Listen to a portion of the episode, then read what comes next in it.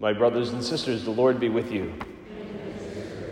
A reading from the Holy Gospel according to Luke.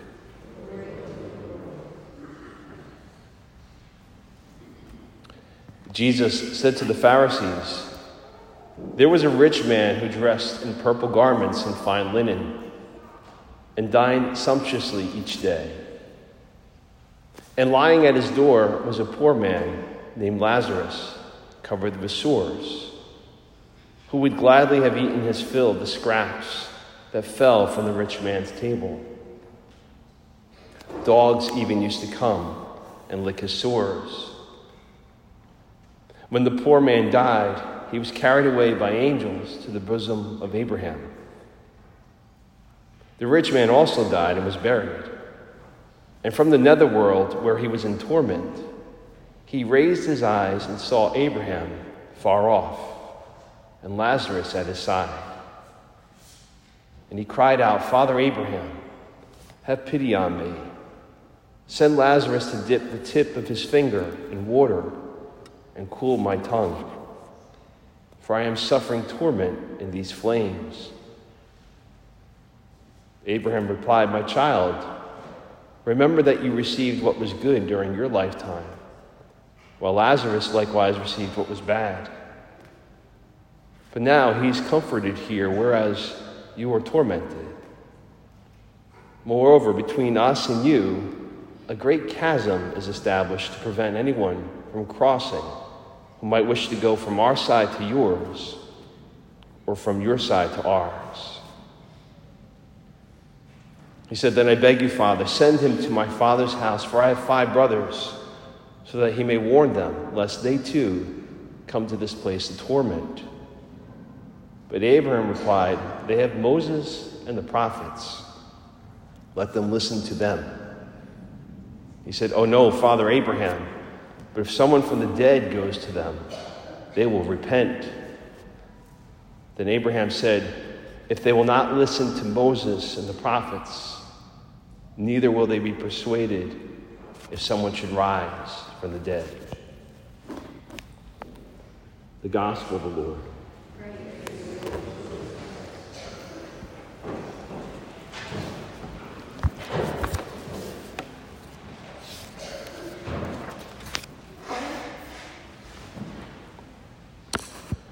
What Would You Do is this documentary hidden camera reality show that airs periodically on ABC, and it has been since 2008.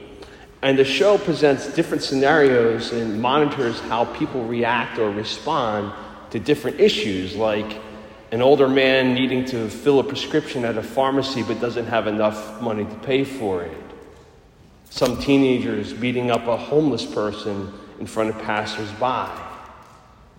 A waitress who's sexually harassed by her boss in front of the customers. And the host always asks, What would you do if you were in that scenario as they roll film to show various reactions and responses?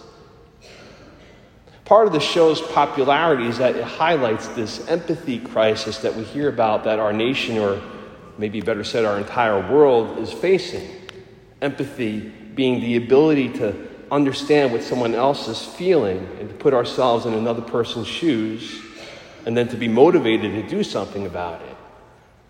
Well, the program shows a whole wide range of reactions. There is the heartwarming examples of a, a stranger running up to go pay for that older person's prescription. There is the sad examples of a homeless person being beaten up and no one doing anything. There are the awkward and uncomfortable reactions people have watching this boss demean, being rude and obnoxious to this waitress. Well, this man not too long ago shared some real life examples without the TV cameras or any careful editing. He just put a heartfelt posting online and he talked about how he's had this awful run of bad luck with his car. One time he had a fuse in his car burn out, another time he ran out of gas, a third time a tire blew out on him. And each time he found himself on the shoulder of the busy highways. And he recounted how all these situations were stressful and tense and annoying to begin with. But what made them worse was when no one cared or seemed to want to help him. And he describes the experience. He goes, I spent hours on the side of the freeway waiting, watching roadside assistant vehicles blow right past me, waiting for AAA to show. The four gas stations I asked for a gas can at told me that they couldn't loan them out for my own safety, but I could buy a really cruddy one with no cap for about $20. Empathy, or more simply, caring about someone else, has always been a choice. And human beings, since the Garden of Eden, have always been gifted with free will. It's interesting in all those different scenarios, the question isn't what should you do, which implies that we know deep in our hearts and souls the answer to that question. Rather, the question is, what would you do? recognizing that it's a free will choice that we have to make to care or not about someone in need. So often, this gospel that we just heard has been used, or rather misused, as an opportunity to malign wealth, portraying Jesus as a type of precursor to Robin Hood, advocating taking from the rich and giving to the poor with the Christian spin of, if you don't, you're going to hell. And it's troubling to hear that, especially when you hear politicians using Jesus for some class warfare talking point just to advance their own agendas. Because that's not what Jesus is doing at all. We can't lose sight of the fact Jesus has come to save all humanity the rich, the poor, and every one of us in between. He's not in the business of picking favorites, He desires the salvation of the world.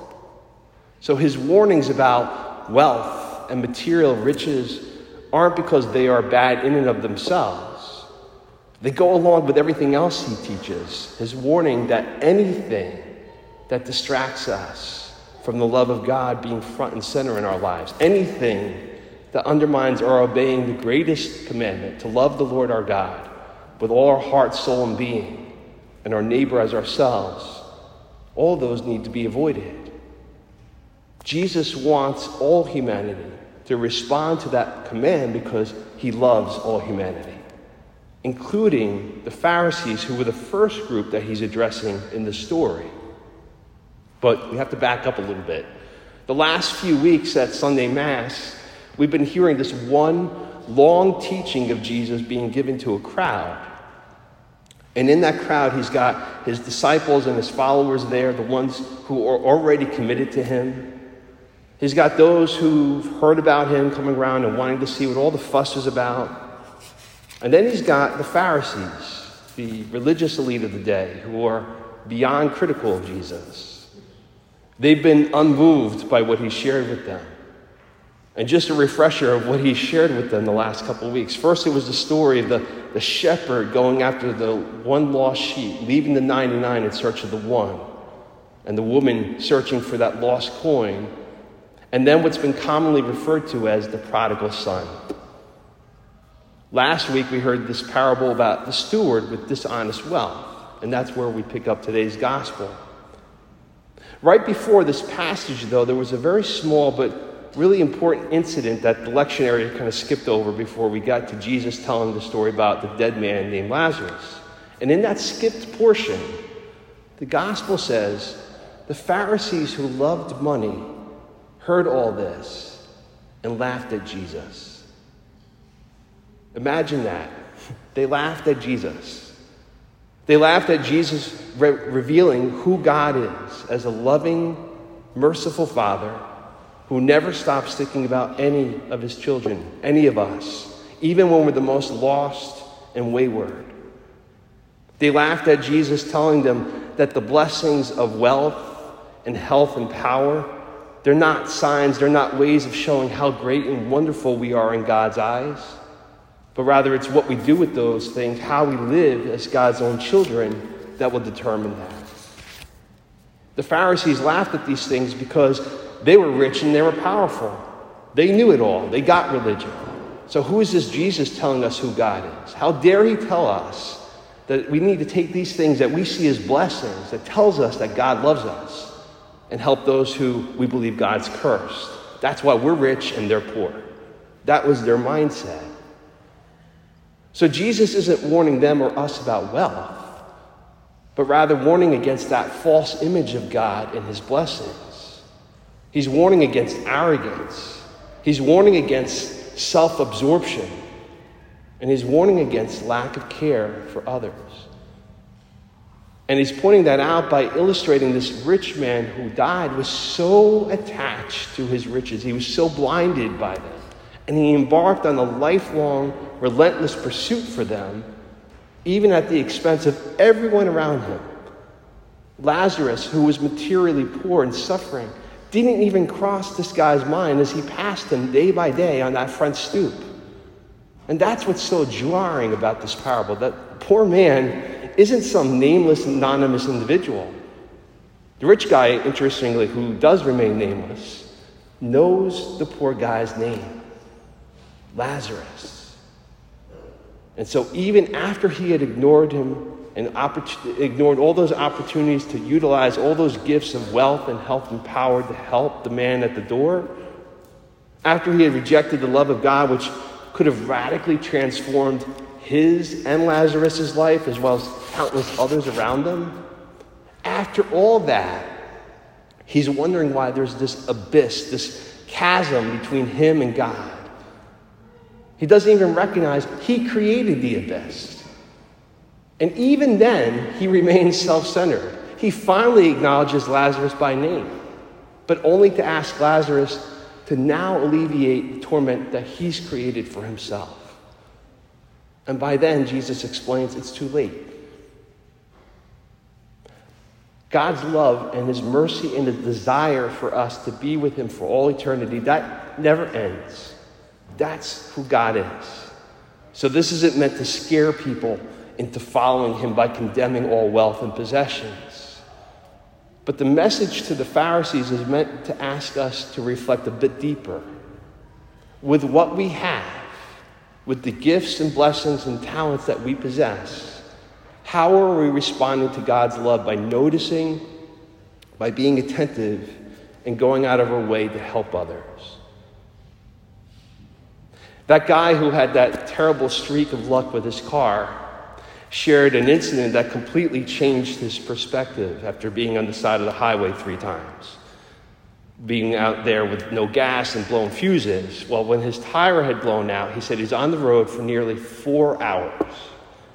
He had a spare tire, but no jack.